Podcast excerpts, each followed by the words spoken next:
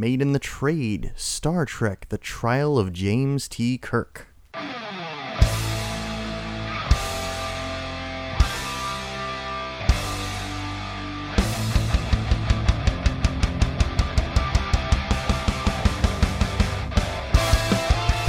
here with Jay Becker. Hi. Once again. How are you, Jay? I'm doing well. Apparently, I do those episodes that feature Peter, da- Peter David as a writer. Peter David written trades so far, exclusive to Jay Becker. no exception here. Star Trek, Trial of James T. Kirk, written by Peter David, of course, and it is a conglomeration of six issues from the DC Comics series. That's correct. This Uh, is the second series. It is right. And who did the first one? Was it Marvel? Who did that? Well, there was a Marvel series, which then then it went to DC, and then that was canceled and rebooted Mm, with uh with some more strict strictures from from Roddenberry? well, Or well, the- let's, let's say the people in charge. This is Roddenberry was sort of losing a little control of the Mm. the, the you know, not I mean of the the property. He was older, and so. Mhm. Uh, not unlike what's happening with Disney and Star Wars right now. I Yeah. mean, so there was a new, you know, let's let's. So what they did was there's a. Uh, Peter had introduced a lot of side characters, including a Klingon who was part of the Federation, hmm uh, a non-official officer on the Enterprise. It's not related to this trade. No, and he had Okay. intro- he had, re- he had introduced some of the characters from the animated series as side characters. And, Okay. Uh, when they so they decided they didn't want that, and so they rebooted the series basically. But it was still the DC. It was still under DC. Still under DC, and so all that stuff went away, and they said So what we're reading here is the second The second- DC Yes. series. se- issues seven through twelve. Ultimately, yes, like I said, there's six issues. It leads up to the the title of the trade, which is the, tr- the trial of Captain Kirk and which is about a trial of Captain Kirk. Captain Kirk, Yes. and uh, it predates the trial we see in Star Trek Six: The Undiscovered Country. One might read this and think, "Oh, well, well, they've already done this in the movies," but they didn't at the time this was released. And the actual trial itself is riddled with a whole bunch of references to the original series. Give a little bit of an explanation for the five issues that lead up to the trial. We get introduced to the title character of the first issue, which is not Sweeney. And yes, the name of the character is Sweeney, who is a mysterious bounty hunter yes, who we see is faceless for most of the issue. Mm. just a large shadowy creature. Yeah, like a wraith, just with glowing red eyes and a cloak and is extremely tall. So he's very intimidating and merciless. merciless. He's shooting people with his eye beams. Has a, a powerful spaceship. Towards the end, we see that he's this foppish British-sounding type guy. Yes, with a little, little mustache, and he's a, Yes, Turns out he's much more of a, a classy gentleman than we expected. right. And the crux of the story is a pair of alien races, not just the Klingons, but the Nazgul, Nazgul. which of course is, I think, Peter being clever with uh, the Lord of the Rings reference. Okay, the wraiths, the ring wraiths. The ring wraiths. Okay, and also the version of Sweeney we see is looks kind of wraith-like. Yes. too. So okay, that makes perfect sense. He'd read a copy of Lord of the Rings before this, also before the movies came out. So the Nazgul as well as the Klingons want Kirk. I think Nazgul are the main people who hire Sweeney to track down, to track down Kirk to bring him to justice. Okay, Sweeney encounters them in the first issue. By the second issue, they have an immediate confrontation, and he overpowers the great Kirk and Spock simultaneously. He is impervious to Spock's nerve pinch. Yes, and Kirk can't get the drop on him with his phaser. He uh, gives Kirk a little taste of his eye beams there from his visor, and uh, also there's a character who's kind of sent by the Federation. What's her name? Her name's Brand. R.J. Brand, R.J. Brand. and she's sort of in charge of making sure that Kirk's decisions are abiding by Federation law, Mm-hmm. specifically the Prime Directive. Right. and she's also there as a romantic, possible romantic foil. There's sort of that love hate relationship there. There's a lot of sparks flying between them because you know Kirk is a he's a man who uh, does what he does, and he doesn't need anybody telling what, especially a woman. Um, but I mean, and, but I think they deal well with that whole idea. When we talk a little more detail, we'll talk about a little bit about the you know Kirk's misogyny and the feminist issues. Yeah. They don't they don't just sort of brush over that. No, they don't. That definitely happens here. Whenever the Federation sends uh, a senior officer, or, or even even if, if it's a citizen who has autonomy by the Federation, you know they're going to be a jerk to the captain. it never Usually. fails. Usually, yes. If you're a senior ranking officer and you're on the Enterprise, you're in for it. So Sweeney has these two captured, as well as Brand, but there's a rescue. And meanwhile, so we have them on the ship of Sweeney's ship, and meanwhile Mm-hmm. the Enterprise is there with several other Federation ships. Meanwhile, the Nazgul and the Klingons are also coming in, all trying to get get to uh, Kirk. And they're orbiting a planet which is not only needs medical assistance but is about to explode. I mean, let's just stack up some you know drama here, some stakes. They're having you know, and of course Kirk's Sulu's in charge because Sulu's got the con Right. and so he's got orders to kind of maintain up there, keep it from getting too uh, heated. And meanwhile, Kirk's on a ship. Yeah, so Sulu's piloting the Enterprise. Once again, some allusions to Sulu getting his own command, but this really they've no information about Star Trek 6 when they write this story. So, in my personal like of Star Trek 6, that's one of the things that drew me to this story. Like I, I saw a lot of parallels and I'm just a huge fan of Star Trek 6. So, Sulu's in command. They get to trying to rescue Kirk. There's a little bit of judo going on between Kirk and Sweeney.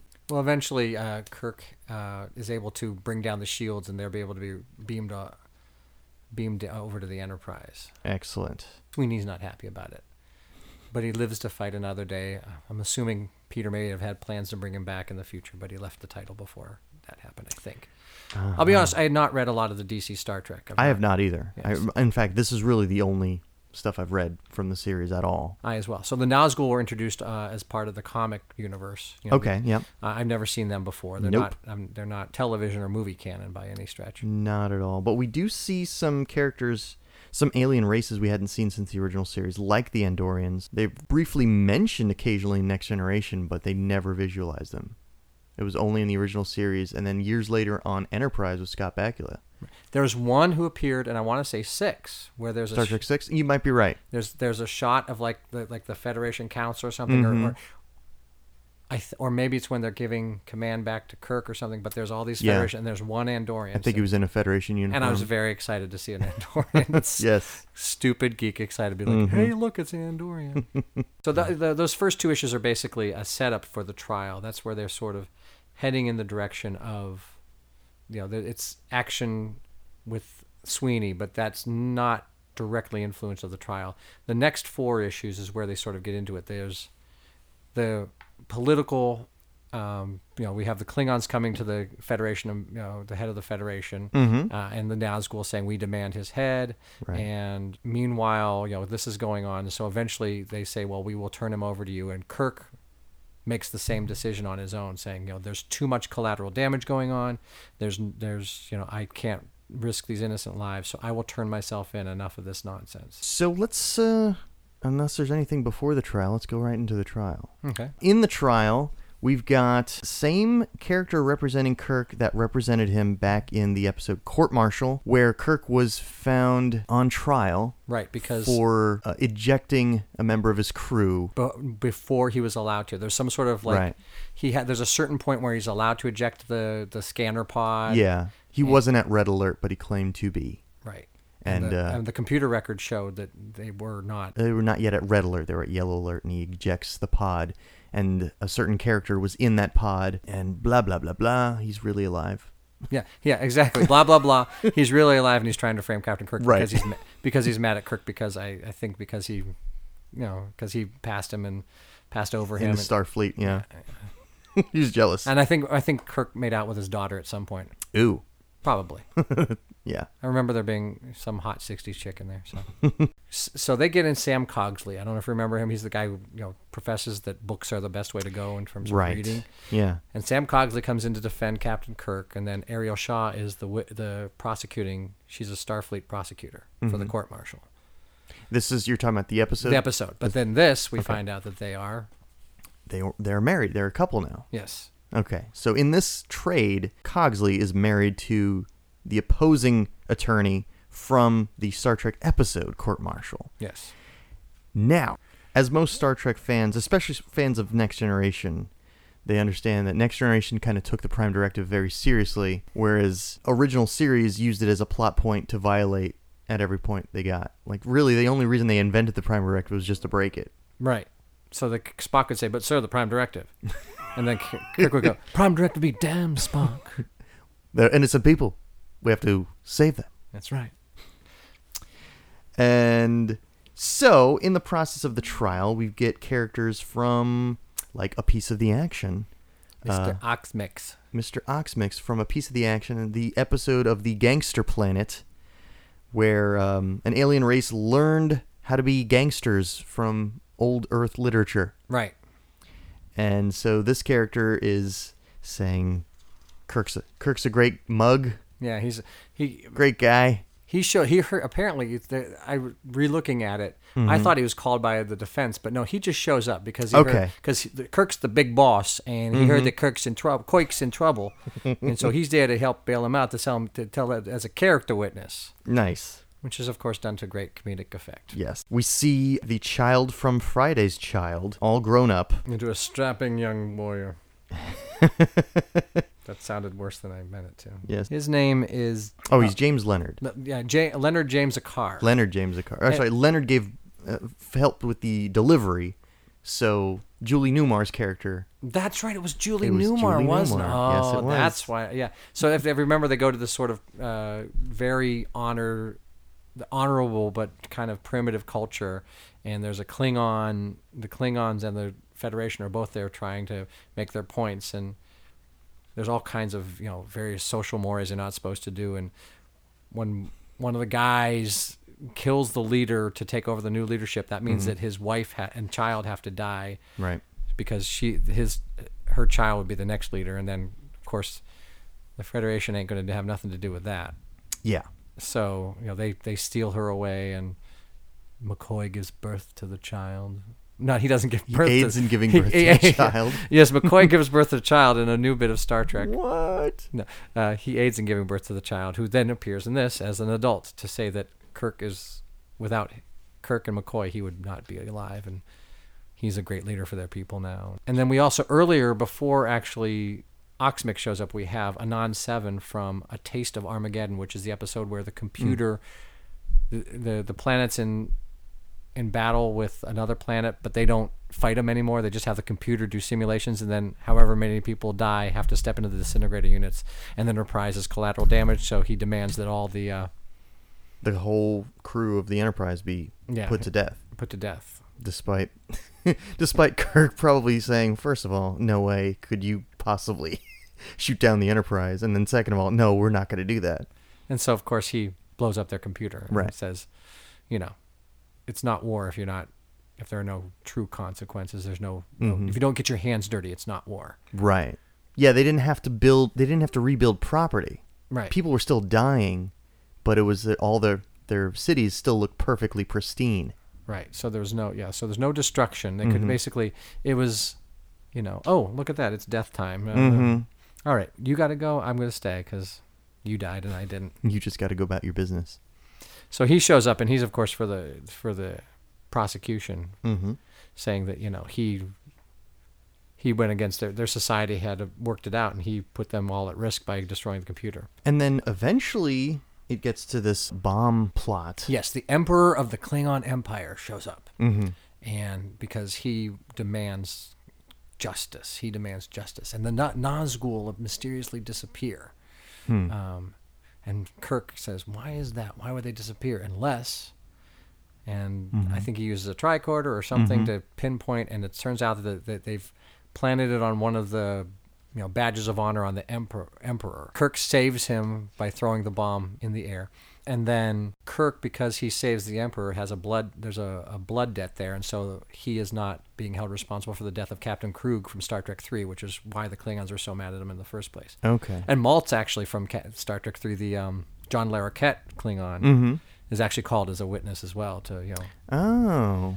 to badmouth Kirk a little bit too. Okay. Cool. So there's a lot of I mean they've draw they draw a lot of characters from throughout the history to Mhm. to be part of this. Well, how did you feel about it overall, Jay? Well, I, I think it's a good like. I think it's a good character study. I think that they captured the characters very well. I mm-hmm. mean, it's a fairly lighthearted story Right. in terms of I mean, It's not heavy-handed. No, It's there's- there's a no lot of- social agenda. I think it's more for Star Trek Star Trek fans. right, and there's there's a lot. He he tends to write a little more joke. Peter tends to write with some jokes in there. Keeps it mm-hmm. light throughout it. Right. I'm not saying that it doesn't get serious, but he definitely has a, a, a lighter touch to it than some. Sometimes you go. I mean, if the messages are there, they're also he has a good doling of humor in there. Yeah. Um, so I think that's a good story. I think the Sweeney part's a little. I mean, he's a decent character. Mm-hmm. I'm still not sure he's the most feared bounty hunter in the galaxy. There's no. right. There's there's nothing. I mean, other than they tell us that he is, and everyone Right. acts like he is, which I guess is, you know, what they say. But Mm-hmm. When it comes down to it, other than the fact that he's kind of ruthless, Mm-hmm. he doesn't seem particularly scary. I liked him more as a as an intellectual Mhm. foil for Spock. There's this great scene where they're playing chess, and Yeah. Spock keeps winning, and he keeps blowing up the chessboards. Mm-hmm. Um, but uh, I, I so I found him. I think he'd be interesting as a as a, a villain in terms of using him as more of an intellectual foil, like yeah. rather than this sort of. They're trying to make him as this, you know, very scary. Oh, Right. In fact, that's it's, oh no, not Sweeney. Well, he's very much like the Wizard of Oz, man behind the curtain type deal. Yeah, that's you true. know, he's the way he's presented initially is like, oh, I could see how that's very intimidating. Someone who's so tall and f- void of any features and will just shoot people with their eyes. Mhm. Um, that seems pretty intimidating. But right off the bat, within the first issue, it's revealed that this the last type of image you would be intimidated by, right? Well, and they and they let go of that sort of if he's using some sort of you know whatever you want to call it, a graphic projector or something Mhm. to pre- it just goes away. And once we see who it is, Yeah, it's more like they're using it for the reveal rather than right.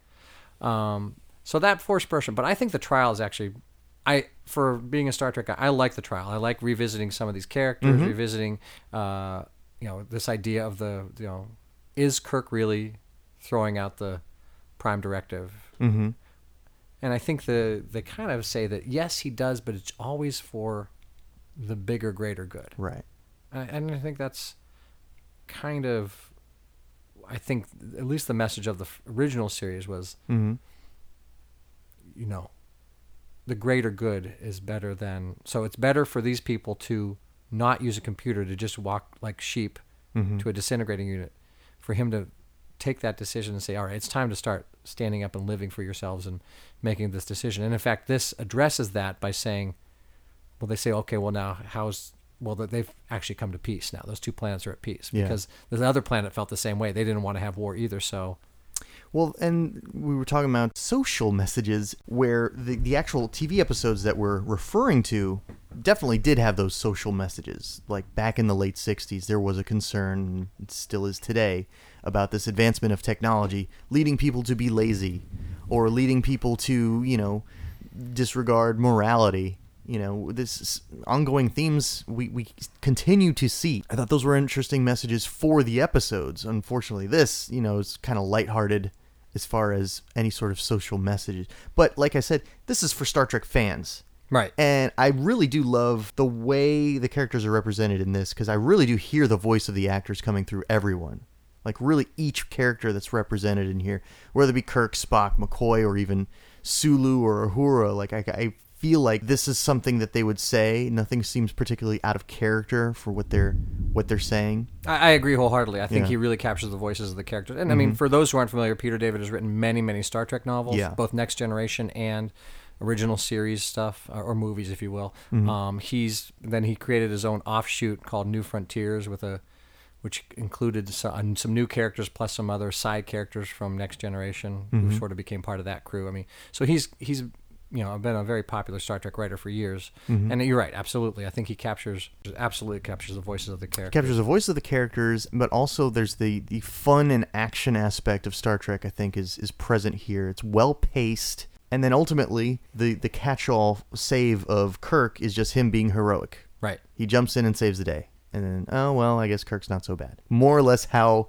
he gets out of every bind at the end of any Star Trek episode is just being heroic and doing the impossible. We can't be mad at him. He just saved the universe. Yeah. We can't be mad at him. He just saved the whales and the Golden Gate Bridge or whatever. Right. You know. Yeah. He always just pulls off some miracle kind of pats himself on the back and politely thanks his crew and then moves about his business. So one of the interesting things that happened is, is they they introduced this character of R.J. Brand. You know, Yeah. she's she's not an officer, but she's a she's still you know representing the Federation. She's mm-hmm. more, of, you know, she represents the Federation as compared to Starfleet. Yeah. Um, and they start playing with this idea of you know one of the first confrontations is you don't like me because I'm a woman. You don't like taking orders from me because I'm a woman. And then she even proves it by kind of flirting with him, and he sort of softens up a bit, and and she kind of you know turns it on him and says, "See, you know, the only reason you're doing that is because I'm flirting with you." Mm-hmm. But it turns out, you know, there's some there's some sparks behind there. They explore throughout this, you know, if you want to call it B plot. There's this B plot of you know, does she like him or not? And there's Mm-hmm. a there's a conversation with Uhura where they're they're they're swimming Mm-hmm. in. They talk, talk we talk about misogyny, and then the artist has drawn her with a swimsuit that bears one of her breasts but Completely. yeah, but her hair always conveniently covers Uh-huh. you know most of it. But you know, so they're, they because that's a very popular swim statement in the the, the was it 24th century? Is it? I guess Yeah. it was one of those things where you know, as we progressed in, you know, through history, especially in the early '90s, there was like, well, how far is it gonna go? You know, I think the thong had just been introduced a couple of years earlier, so like, how much more can you reveal in a swimsuit? So I think that was just speaking to that. It's like, what if just one breast is hanging out? Well, sure, why not? Of course, I mean he also draws Uhura, so like she's a 20 year old. True. Yeah, I mean he. Just her face looks like the actress, but the rest of her is like in perfect condition. Yeah. So um, and they they address some of those uh, they address some of those things. They they talk. They, there's a little thing between Scotty and Uhura where they kind of address what happened. The fifth one where they kind of make out. um, so, but they have a conversation where she they you know Uhura says, "Look, I've known the captain a long time, and he can be infuriating, but he's also one of the greatest you know guys you could know." And Yeah. so they go. So they they use that sort of thing to address. You know, I mean, Kirk has a conversation with McCoy where he says, you know, am, am I a misogynist? Am I am I? Mm. And he says, I yeah, and he kind of they never quite hit on it, but he says he kind of calls him on both the truth of it and also the the lie of it. That no, he he does like women, but he also has a, respects women too. So Right. there's some nice touches. Um, Scotty visits Peter Preston's grave. That's right. He has a Now, moment. where- forgive me because I hadn't read this in quite some time. So Jay is the one here who's most fresh on the story.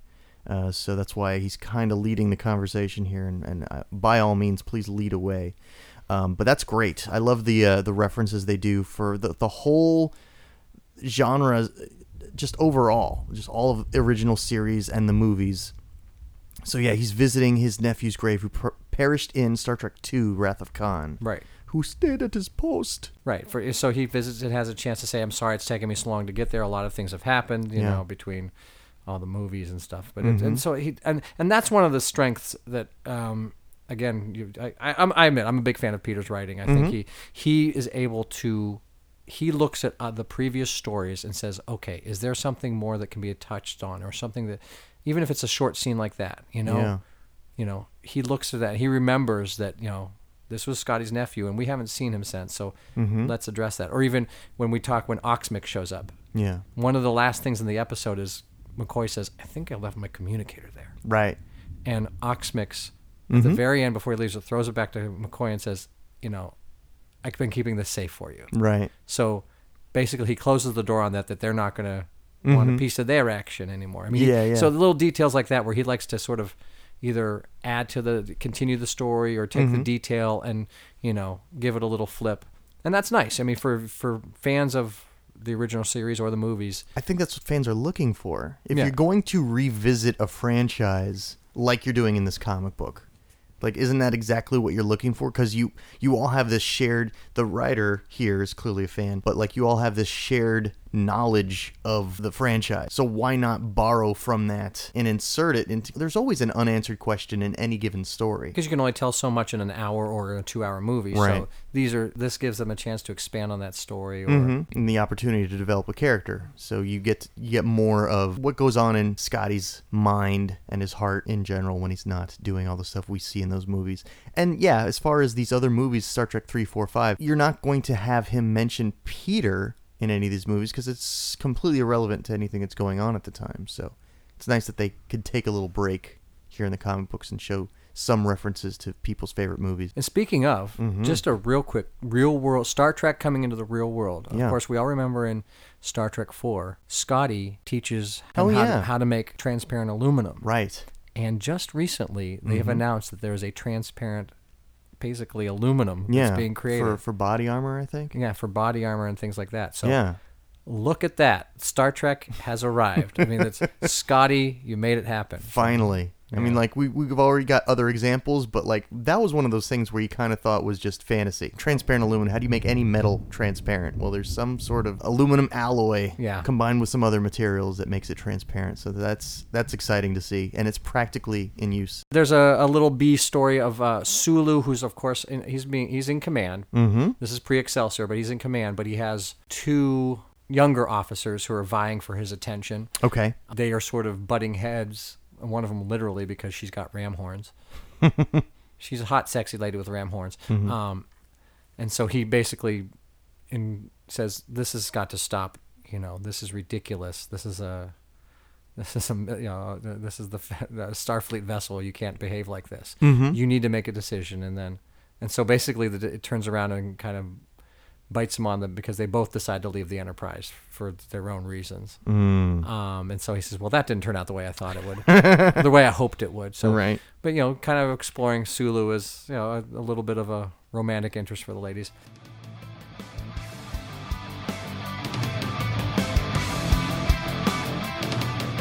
So I'd like to talk a little bit about the art in these issues. There's two artists. There's Gordon Purcell and James Fry. Mm-hmm. When they're taking the time to do it, Mhm. like in close up, they really capture the faces. Right. You can definitely tell. You look and you go, you say that's you know that looks like William Shatner. That Right. looks like Leonard Nimoy. Some of the characters he doesn't have photo reference for, for lack of a better term, like this woman on the planet that's going to blow up. They're just a little more cartoony. He doesn't Uh-huh. have the detail work. I think his action is really sloppy Mm-hmm. and hard to tell. Like just bodies flying everywhere. Right. There's one point late in the story where Scotty is clearly from the dialogue on the Enterprise, Mhm. and he draws him in the courtroom. Oh, weird. Yeah. So I find the art to be a little times when it's really sloppy, or there's Yeah, times where like, right. like from a distance, if he doesn't, if he's not taking the time, Mm-hmm. if he's not just like a, a static shot of a face, Right. which uh, it, they tend to then he sort of loses some of that recognition and stuff. There's one early in, in, on that planet. I think that's about to get blow up. He clearly used Roddenberry as a photo reference. yeah, I think the man that's with that woman you're, you're Yes. Yeah, he's He like, oh, he- he's he does little- Gene Roddenberry. Yeah. he does some of that. There's some Mhm. people, and there's a, a DeFalco who's uh, uh, D comma or D apostrophe Falco, but it's actually based on Tom DeFalco, and he's the Birdman, but he looks very much like Tom DeFalco, the editor for one of the editors for Marvel. For Marvel, yeah. So I, I you know, I mean, if you have to, you know, you have to look at art with a, a comic book too. And I found myself, Sure. I found the art somewhat distracting at times. So the, Mm-hmm. that maybe that's why the trial worked better for me as well because it was a little more static. Right. It didn't rely on action so much. Mm. Yeah. For me to enjoy, so and because the there's facial, some scenes in space too where it looks a little muddled. oh yeah, and right Like, there again, I think he was just. I, I don't think he understood how to get as many ships as he needed to in the frame, and so they're kind of all in awkward angles. stacked on top of each other. you know, like his his his Federation ships again, very nice, but Mhm. any all the ships he had to create out of his uh, whole cloth are, Yeah. look, are kind of not real legit looking. Right. Um, so there's there are some weaknesses to the art. I don't think it detracts from the story because you know it is so character driven. I don't think it's where I would say, oh, you shouldn't read this because the art is. Yeah. I, I think it's definitely worth reading. If you're a Star Trek fan, Mhm. uh, especially of the original series and the original characters, I think this has got so much Right. for uh, for someone to just latch onto Mhm. and you know kind of revisit and say, "Oh, look at that! I remember that guy." Or, Yeah. I mean, the scene with Leonard James Akaar is very powerful, where he you know how how strongly he feels about what Kirk did, and that you know he actually kneels before him and places his hand on his head and says, Mhm. "You know, I." You know, I, I only hope that I can honor you. I mean, these these are there's some powerful stuff there. I mean, Right. you know, as powerful as you can get in a comic book. Sure, sure. Yeah, that's um that's one of the the main reasons why I've picked this out of all the Star Trek stories out there is just because I don't read the series, but I'm a Star Trek fan. So yeah, you being a Star Trek fan out there listening, I definitely recommend this uh, trial of James T. Kirk to to give it a read. It's definitely worth your time. Um, if if you are going to read a comic book based on Star Trek, do you have any other Star Trek comic books that you've uh, you've read that you enjoyed? Um, well, I mean, back in the day, there were the old gold key Star Treks, and they were horrible. So no, not those. no, not those. I never. I actually never really followed the Star Trek comics so much. I've read a lot of the novels, but I never really Mm-hmm. Right. Mm-hmm. read many of the comics. Um, and I know that eventually, right after this storyline, very soon after this, Peter left because he clashed with the editor. Oh was- wow. Yeah, the uh, the story is that he kept real. he was really he kept cutting ideas and cutting stories and Mm-hmm. uh, and in fact Peter said you know his idea of a good Star Trek story was a gold key issue of Star Trek. Oh, you're talking about his editor. His that. his, his ed- okay, yeah, okay. the editor Richard Taylor was kept cutting Peter's ideas or he'd submit scripts and he says no that won't work huh. and you know it's too violent or this and Oh, wow. so Peter kind of with tongue in cheek said well his idea of a good Star Trek story is a, a gold key comic Um, Okay. and so it kind of led to a clash to the point where he actually submitted a story with actually more violence under a pseudonym and it passed with flying colors and so Peter realized that this really had nothing to do with Oh wow. it was more of a, a personality clash with the editor Oh brother. so um, Peter left the book, and the funny, the little you know capper on that is that the name that the script was submitted under was Robert Bruce Banner. So you didn't even get that reference. No, nice. and and Peter's done that before, where he, if he feels it's going in an editorial direction, he just Right. can't tell a story. He'll he'll leave the book, which I kind of respect. Sure, absolutely. And I have read one of his Star Trek novels. I read Vendetta from Next Generation. Uh, that was a good story. Did you ever read that? I think I, I I'm pretty sure I have. I just don't remember it. The one I remember, of course, is Imzadi, which is the classic, describing that the the the connection between Deanna Troi and, And Riker. and Riker, yeah. which is a a friend of mine read that. I did not read that. The Vendetta book involved a, another version of the Doomsday Machine that was being piloted by someone from Guinan's race. yes, yes, I do. Yeah, I, and so this this character had a vendetta against the Borg. They reveal in this book the Doomsday Machine was designed to be an anti-Borg machine, and so its devouring of planets was just to consume enough fuel to get to the Borg and wipe them out. That's right. I, now, I, now I do recall that. Yeah. So And so the next generation crew encounter the like, and and hilarity ensues, so to speak. I actually, you know, kind of researching this, I kind of was reading more about that first DC run, Mm-hmm. and there's a lot of interesting. I might have to go back and if I can find it, read some of those early issues because there's a lot of fun stuff they're doing with, you know, so sort of expanding the universe Mm-hmm. uh, with new characters. This idea of a you know a Klingon on board before we ever got introduced to Worf and stuff like that. So, Yeah, it's true. So I might I, I might check out some of those when I have a chance. So you know, This one um, was a few years after Next Generation. This particular story we read was Right, Next Gen- Next Generation yeah. that started, but you're talking about stuff that preceded it. Yeah, the, the, this it started. I think that one started in 1984, and so Okay. that precedes the next generation. And by this point, yeah, we're back Right. on to next generation is now airing, and we're sort of wrapping up the original. Mm-hmm. But you're saying the first time that you saw a Klingon on board the Enterprise, or just any Federation ship? the this first was in was in was in the Star Trek comics, In the, D- the first run of the DC. in '84. Yeah. So I mean, I mean, this has actually made me pique my interest into reading more of the Star Trek uh, Mm-hmm. comics. Cool. So that's a that's a good thing. Yeah.